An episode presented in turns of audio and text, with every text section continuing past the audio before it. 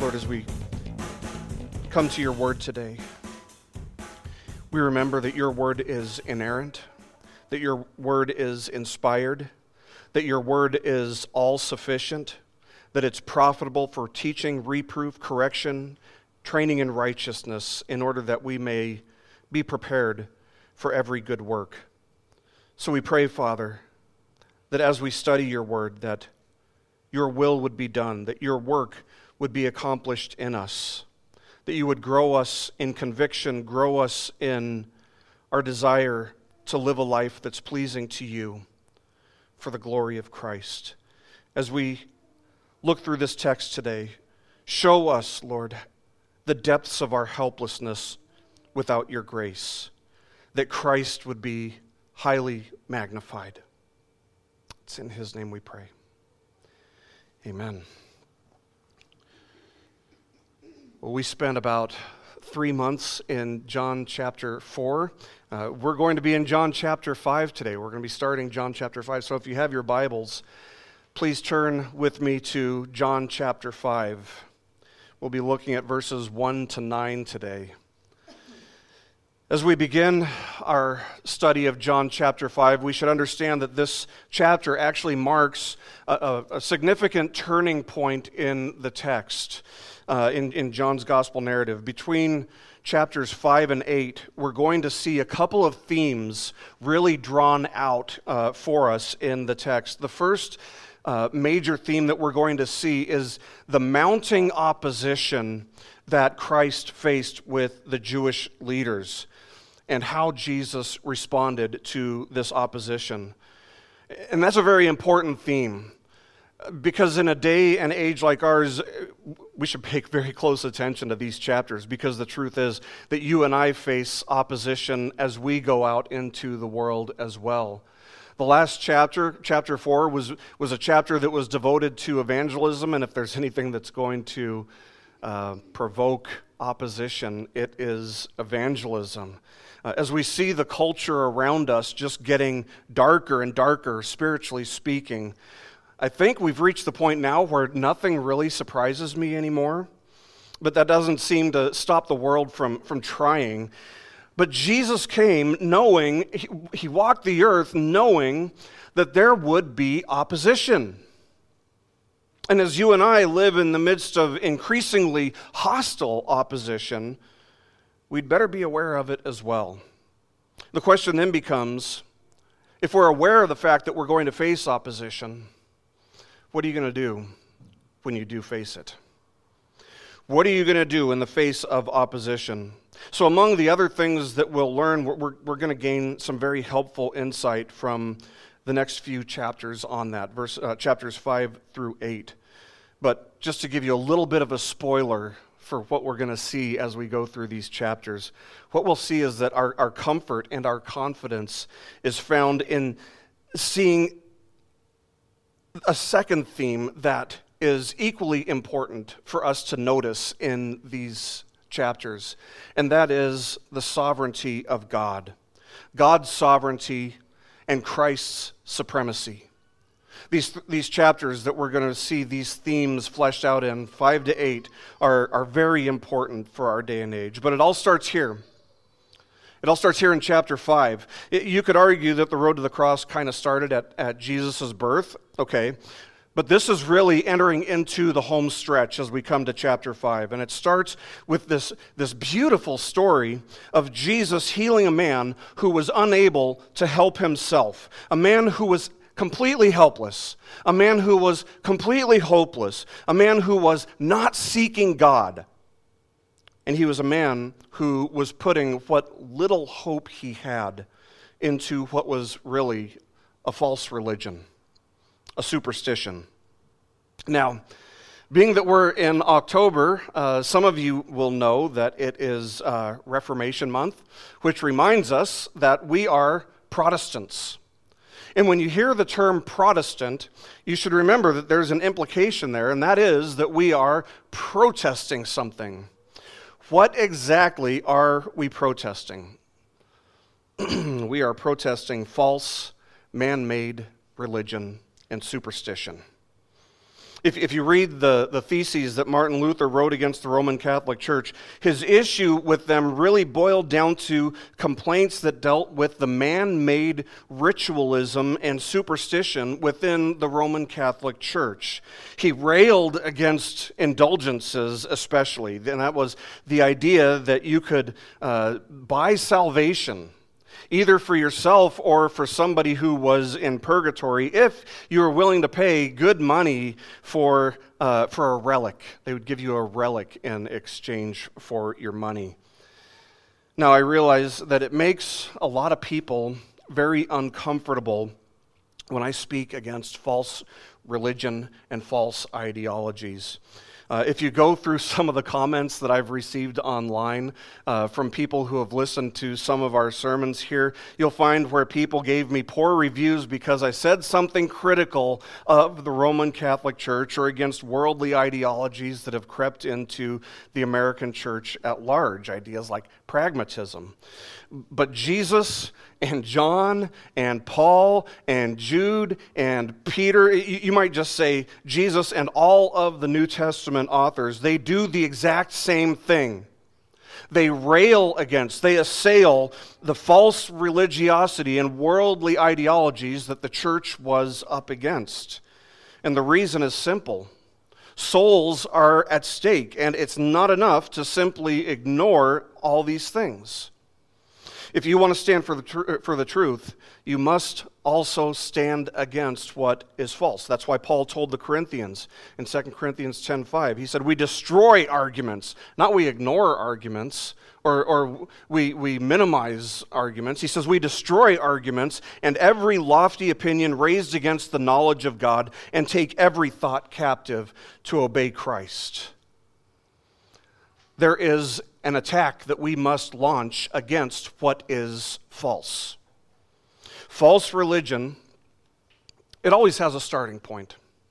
And it usually starts as an idea that seems very useful, that seems harmless, that seems helpful, but it ends up drawing us away from what Scripture instructs and towards something that is devised not in God's word, in His wisdom, but in man's wisdom and understanding, or lack thereof. And the truth is, a person has to be crazy or ignorant or both to think that false religion will not creep into a church or into an organization or into a person's mind that it isn't actively guarded against.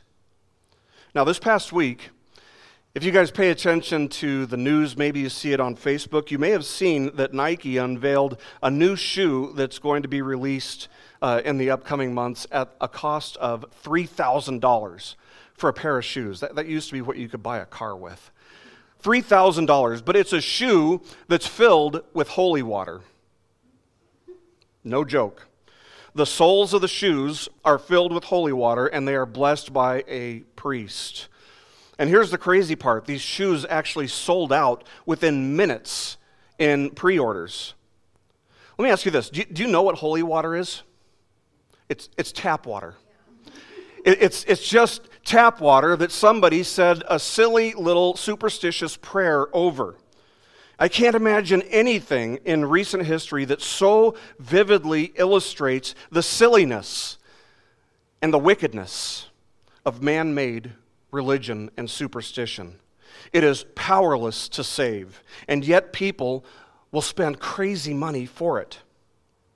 And that's what this story at the beginning of John chapter 5 is all about. It's about the powerlessness, the utter hopelessness of trusting in man-made religion and superstition.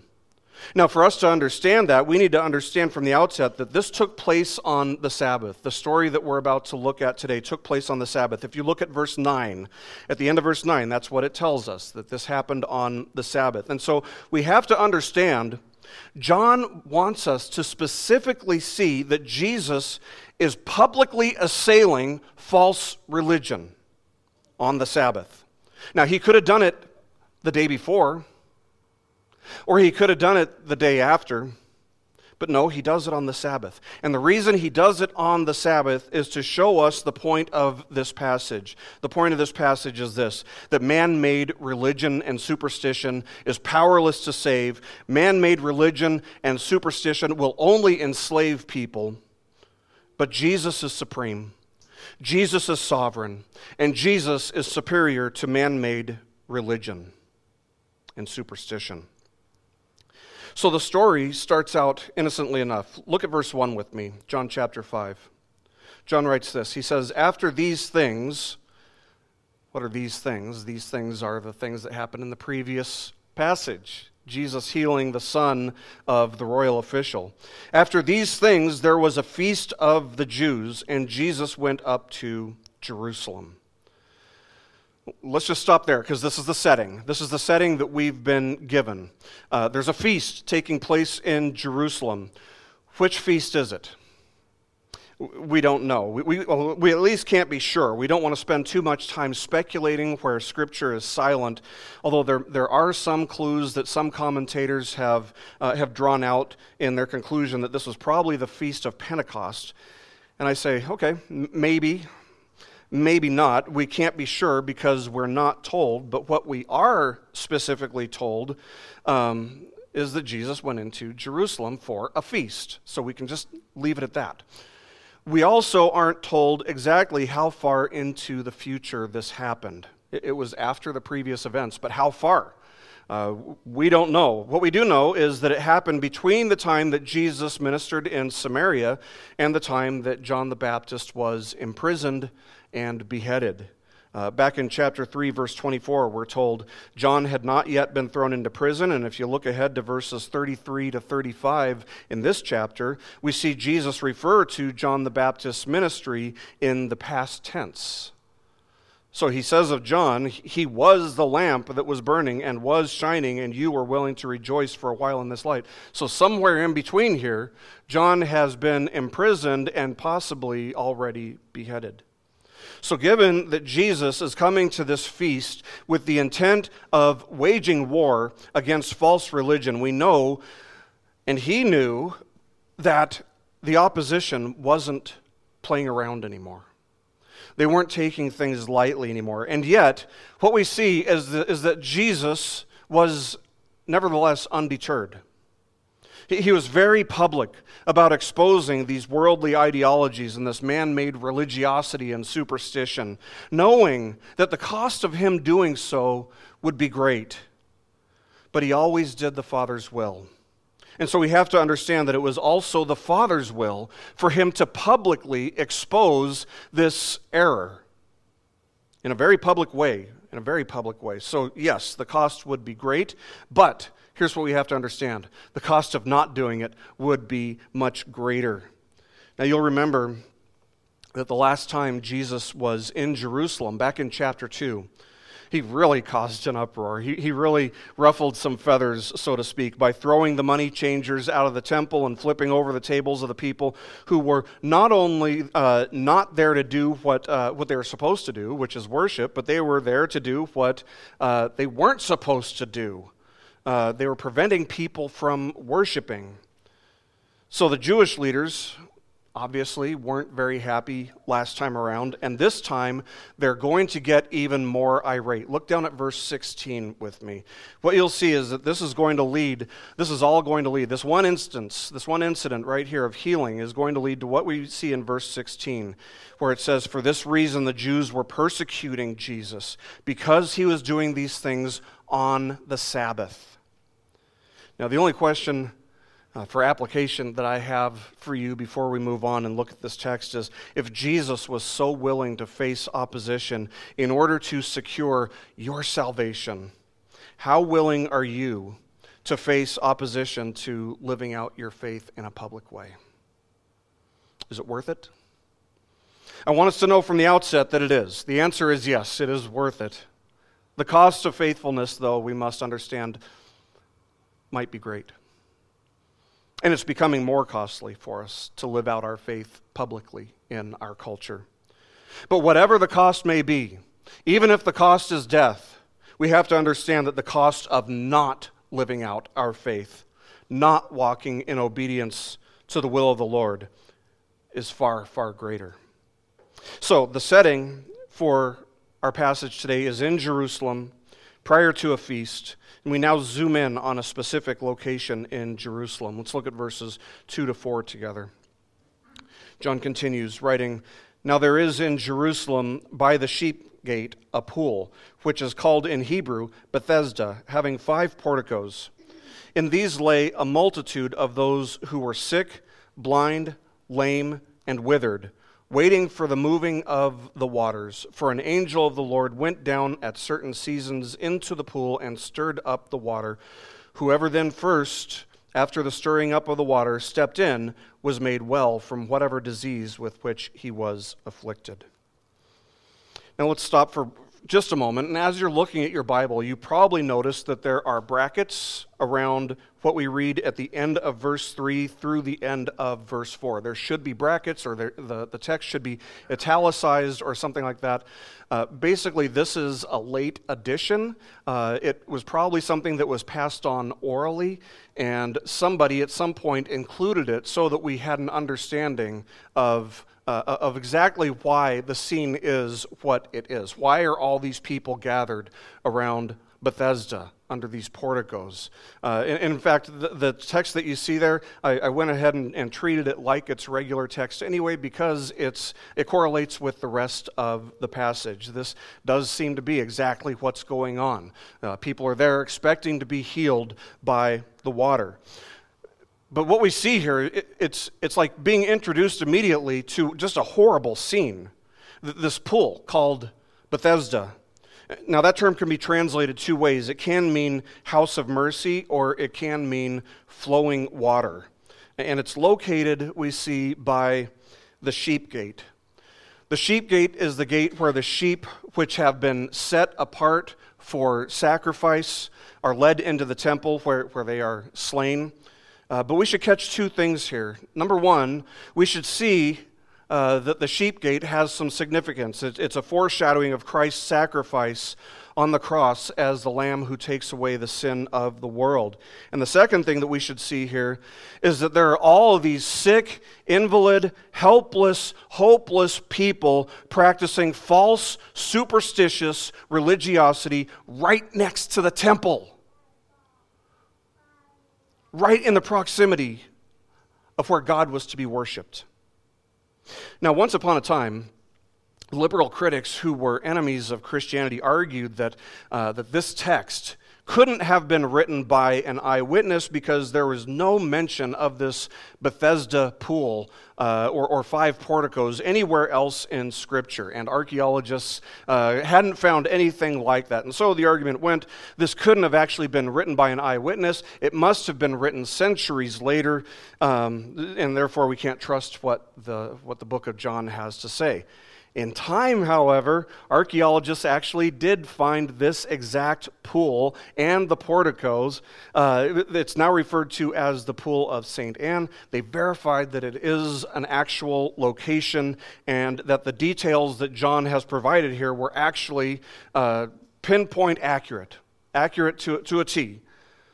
But while the unbelief of the critics who would try to undermine the authority of Scripture is indeed tragic, this text itself presents us with a far, far greater tragedy as John reveals what this pool was used for. It was a place where a multitude, not just a couple people, not just a few people, there was a multitude of sick, blind, lame, and withered people gathered in hopes of relief and healing. The word that gets translated as sick, by the way, I think it carries a stronger implication than having a sore throat or having a little bit of a fever or a head cold or whatever. No, the Greek word actually means to be weak, feeble, to be without strength, powerless. So what we see here, we must understand, though it doesn't only have physical significance. It has a spiritual parallel as well that speaks of the condition of the Jewish people, and beyond that, it speaks of the condition of the whole human race apart from God's grace. See, whenever we're told about Jesus healing someone, there's always a spiritual lesson to be learned from that physical healing, always. There are no exceptions. His healings always, at the very least, were specifically designed to validate his identity as God incarnate.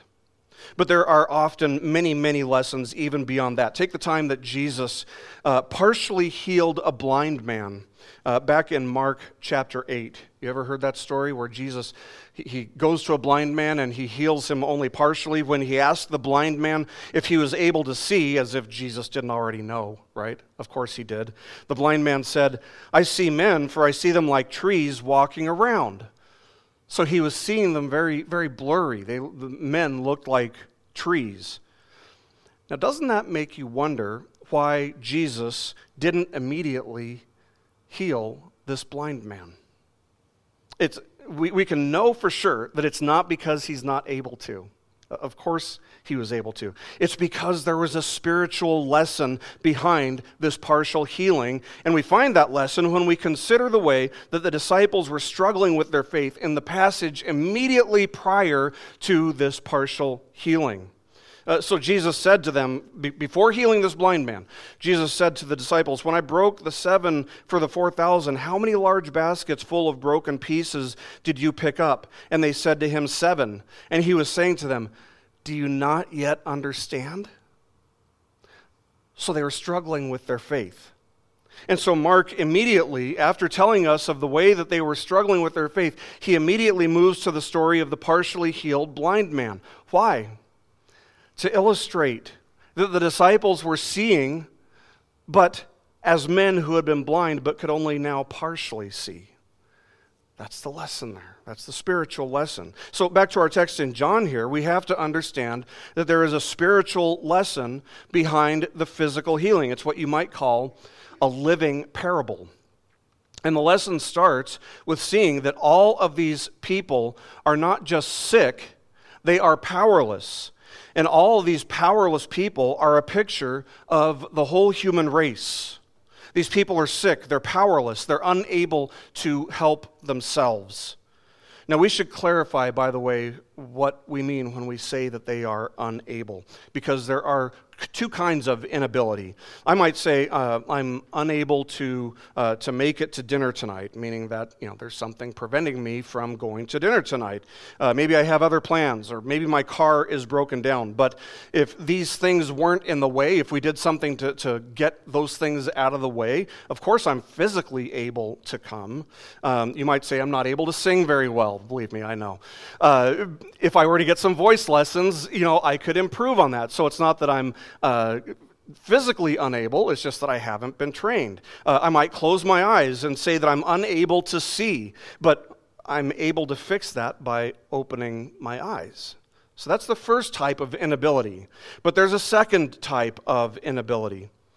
For example, I'm unable to run 150 miles an hour, and so are you, and so is everybody else who has ever or will ever walk the face of the planet. Unassisted, on our own, we can't run 150 miles an hour. We are unable.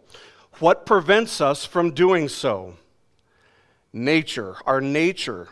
God also is unable to do certain things. He's unable to lie. He's unable to sin. Scripture actually tells us it's impossible for God to lie. He's unable. Why? Again, likewise, his nature renders him unable to lie or to sin.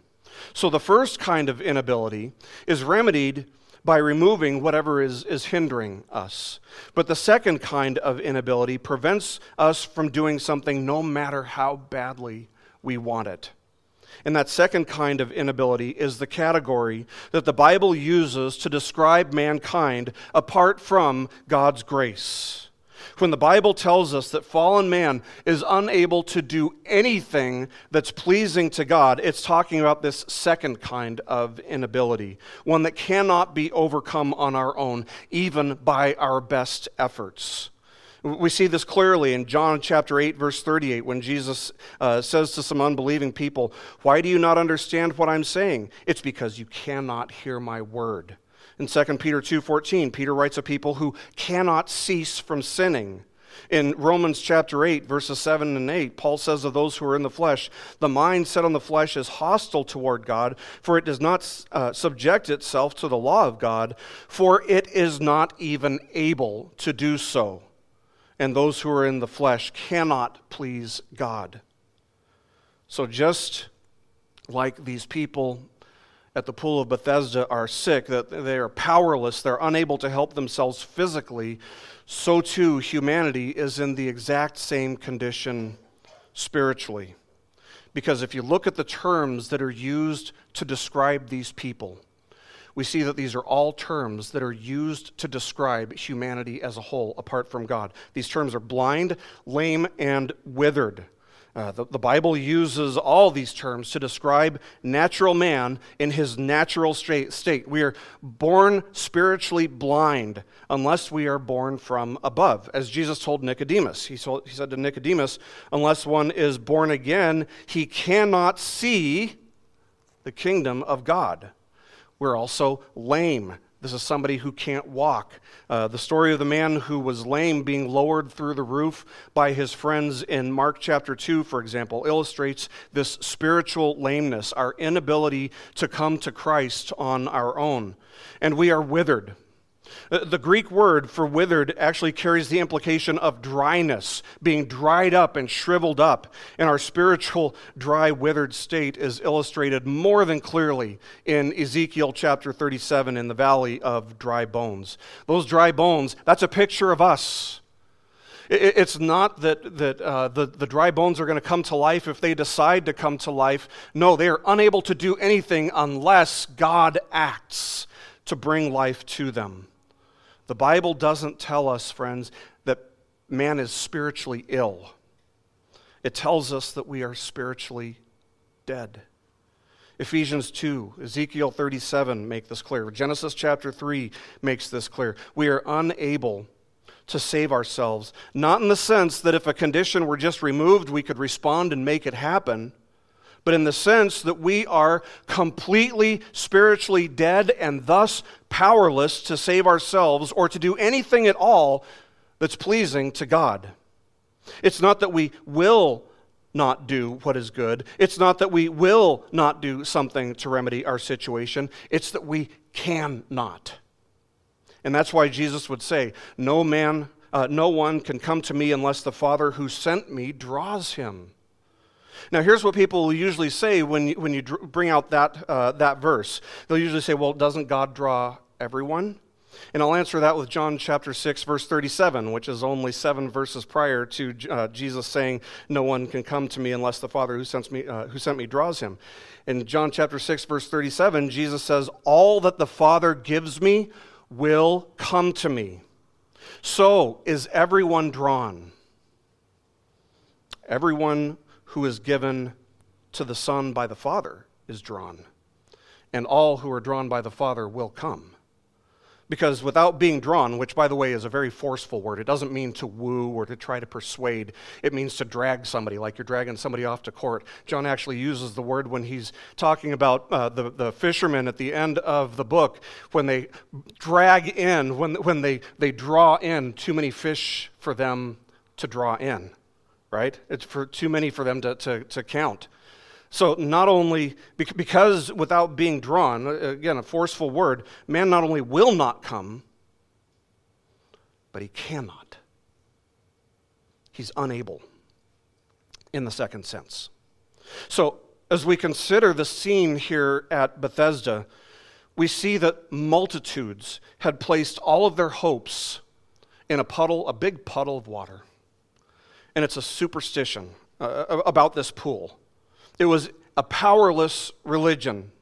And the crazy thing is, they're so near to the temple, and yet not a single one of them is crying out to God for mercy, because their hope isn't in God.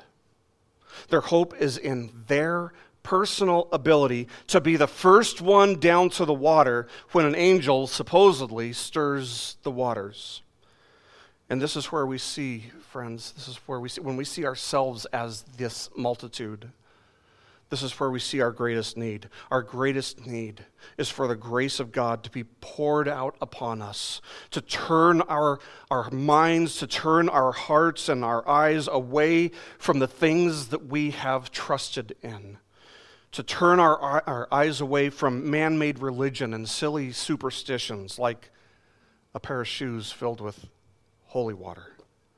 And that is what we see take place at this pool called Bethesda. Let's continue, verses 5 to 9.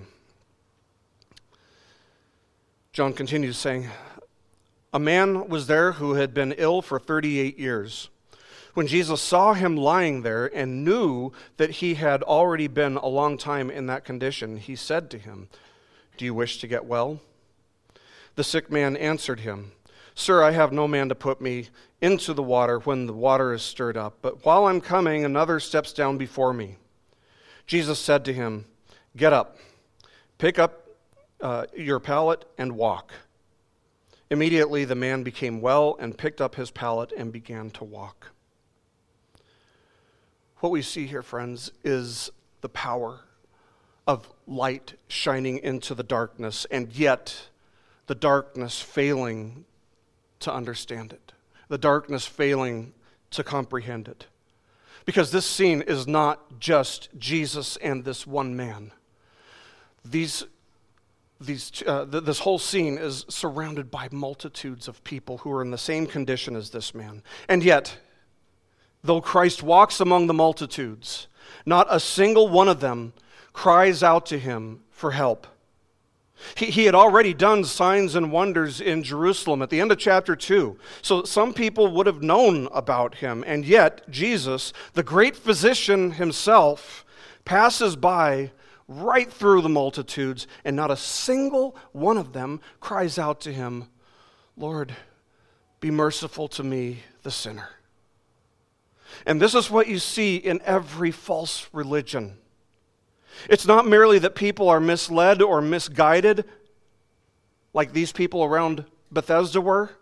No, they've put their hope in something else, in themselves, in their own ability to do something to please God. And Jesus, even if he were to appear to them in the flesh, he could pass right by them without them even noticing or calling out to him. Because the truth is, he's not wanted there. This underscores the fact that the sinner's only hope is that God would extend his grace and his mercy to replace the heart of stone with the heart of flesh, and to open our eyes that we may see and desire God rightly. As A.W. Pink notes, he says, quote, "Were it not for sovereign grace, every member of Adam's race would perish eternally. Grace is the sinner's only hope." End quote.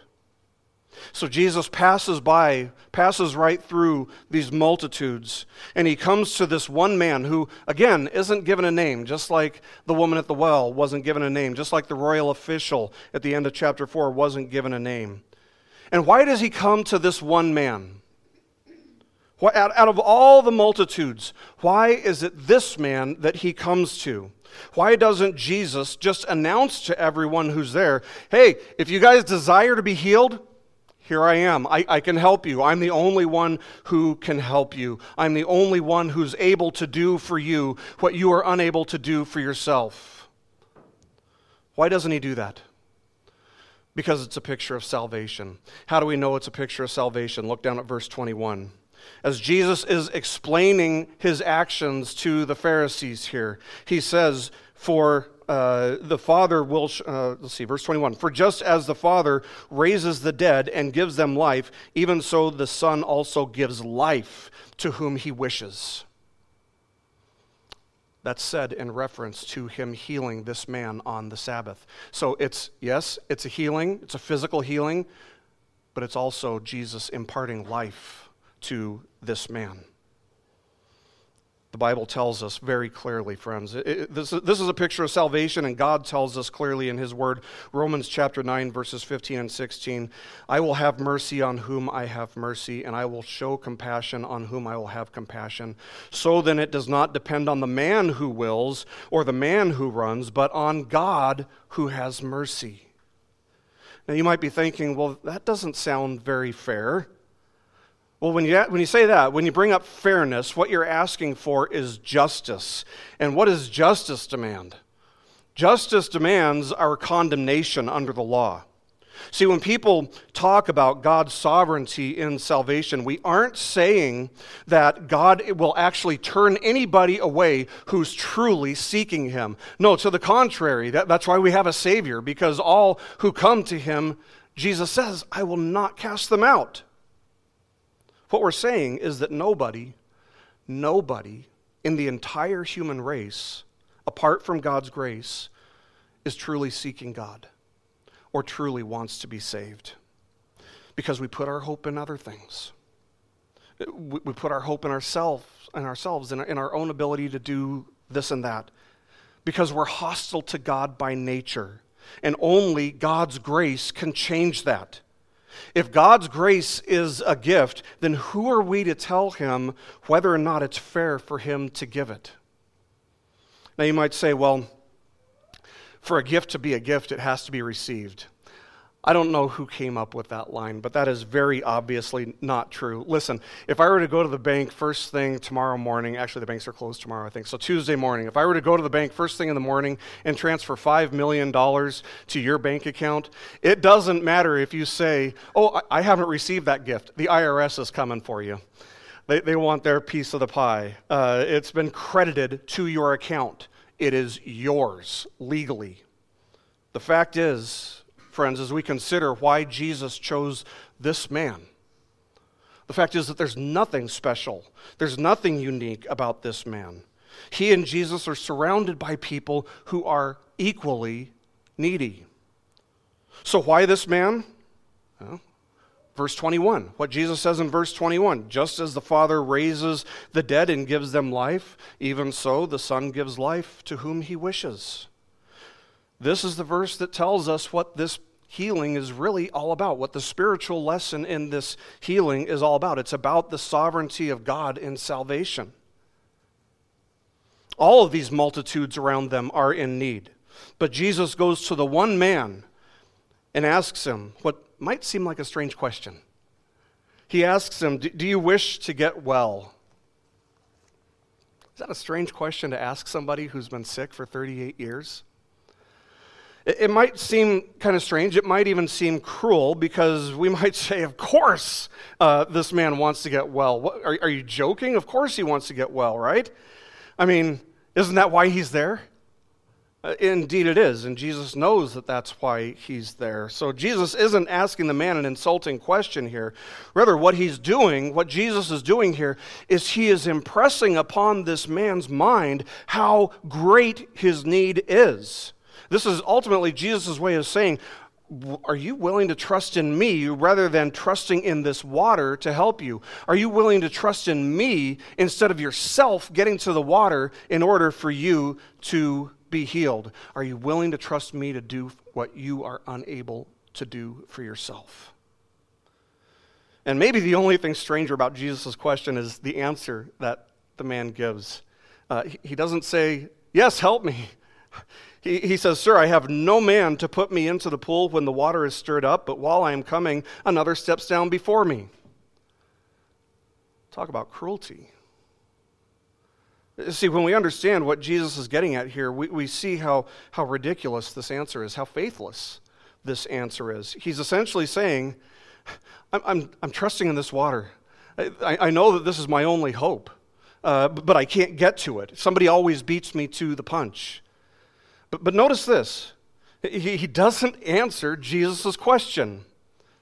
He doesn't ask Jesus to even be that man who would help him get into the water. He could have said, of course I wish to get well. Will you be the person to carry me down the next time the waters get stirred up? That's not what he says, because that's not where his eyes are fixed. Where are his eyes fixed? Not on God. His hope is firmly fixed on himself, on his fellow man, on the water in Bethesda, anything but God. There's no mention of God anywhere what this man says. So it's really a horribly sad state of affairs, isn't it? Even if the waters had the ability to heal, and I'm not sure that they actually did, although it's possible that there may have been some kind of healing element in the waters. But even if the waters had the ability to heal, only one person could periodically be healed, and even then, only the person who was able to get there the fastest. That means the most crippled never get healed, and the least crippled are always the ones to be healed. And this man doesn't have a chance. He doesn't have a chance in the world because people are selfish. He may have been there the longest even, but somebody else is always thinking of themselves first, so they beat him to the punch. But here's this man's hope. His hope is not the water. His hope is not somebody bringing him to the water. This man's hope is that Christ alone is the faithful friend of sinners. This man was not seeking Christ, but Christ was seeking him. And so it was with us, which is why we sing, Jesus sought me when a stranger, wandering from the fold of God. He, to rescue me from danger, interposed his precious blood. And so Jesus says to the man, get up, pick up your pallet, and walk. The man is healed instantly. Again, without Jesus even touching him, just like the miracles that we've already seen. He doesn't wait for the man to ask to be healed. I mean, if Jesus waited for this man to ask to be healed, he might have been there all day. He might have been there all year. He might have been there for the rest of this man's life. See, if Jesus waited for people to ask before saving them, before extending grace and mercy and opening the eyes of our heart that we may see and believe. If Jesus didn't do that first, nobody would ask because nobody's seeking for God, and so nobody would be saved. And that is why we need grace. And grace has been freely given to this man who responds by picking up his pallet and leaving his old life at the edge of Bethesda behind. And this is how Jesus saves sinners even today. If our salvation depended on us reaching out to him or calling out to him or responding to his offer of healing and redemption and forgiveness, we'd have something to boast in if we could say, well, we played a part, we had to respond. We'd have something to boast in, wouldn't we? Of course we would. I mean, that's undeniable. But we have to see that Jesus didn't render this man able to be healed. He could have done that. He could have just healed his legs and made him the fastest person on the planet so that he could be the first one to the water, but he didn't do that. No, he heals him on the spot without touching him, instantly. And in the same way, Jesus doesn't just make his people savable, he actually saves, just as he actually healed this man fully and completely. And here's a very important principle that this all brings us to, friends, and it's very important that we all understand this principle. The principle is this: the more aware we are of our weakness, of our total inability to help ourselves, the more aware we'll be of the grace that has strengthened us, doing for us what we were unable to do for ourselves. Jesus healing this man, this powerless, unable man, is a demonstration of his power, of his supremacy over man-made religion, of his paramount superiority over superstition, of his sovereign power to do what man is unable to do for himself. Only Jesus is capable of healing in both body and soul, according to his sovereign will, for those who will look upon him with saving faith. Friends, I don't know exactly what your struggle might be in your walk with the Lord, but we all have struggles, don't we? We all struggle to obey the way that we should. Maybe there's a sin that you've grown really sick and tired of, really weary from struggling with. The Lord Jesus has called you to get up from your pallet. On your own, you are unable, you are powerless to turn from sin, but because his power is working in you, you can. You can trust the Lord, and you can obey him. His word doesn't lack power. What lacks power? The flesh. The flesh lacks power. His word doesn't lack power. But if your spirit is willing, you can know that God is working in you and offers you the strength to not sin. So look to Christ, because he alone is the faithful friend of sinners. He alone is able to do for you what you are unable to do for yourself, to open the eyes of your heart, to fill your heart with faith, and to reconcile you to God. Man-made religion and superstition are powerless to save. Their only power is to enslave. But Jesus is supreme. Jesus is sovereign over and superior to man-made religion and superstition. And he came to set us not only free, but free indeed. Free from putting our hope in powerless things. Free from hoping in things that have no saving power, no ability to help us.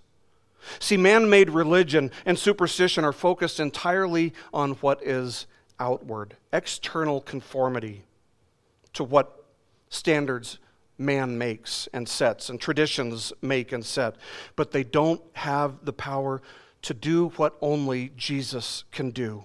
Jesus alone has the power to do what we cannot, to not only take the penalty of sin away from us, but also to take the power of sin away from us. This healing at Bethesda was a miracle that just vividly, vividly illustrates the power of God's grace, the sovereignty of God's grace. It was granted sovereignly, and its full power was seen in the life of this man afterward.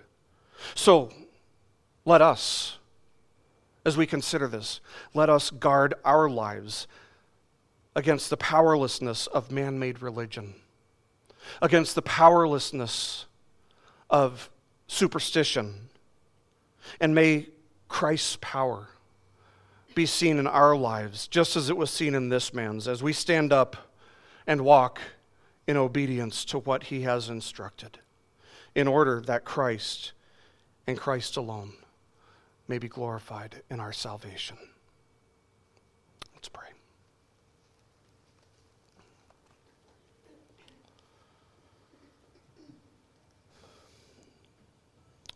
Our most gracious God and Father,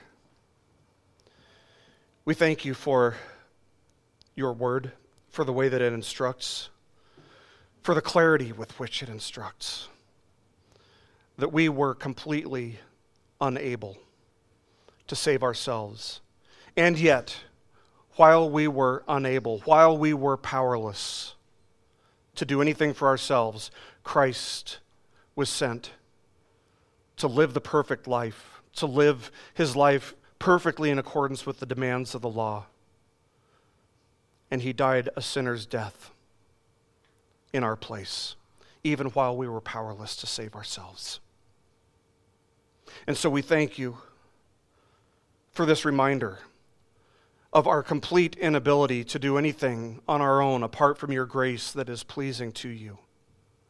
We pray, Lord, that you will grow our faith as our awareness of our weakness is increased.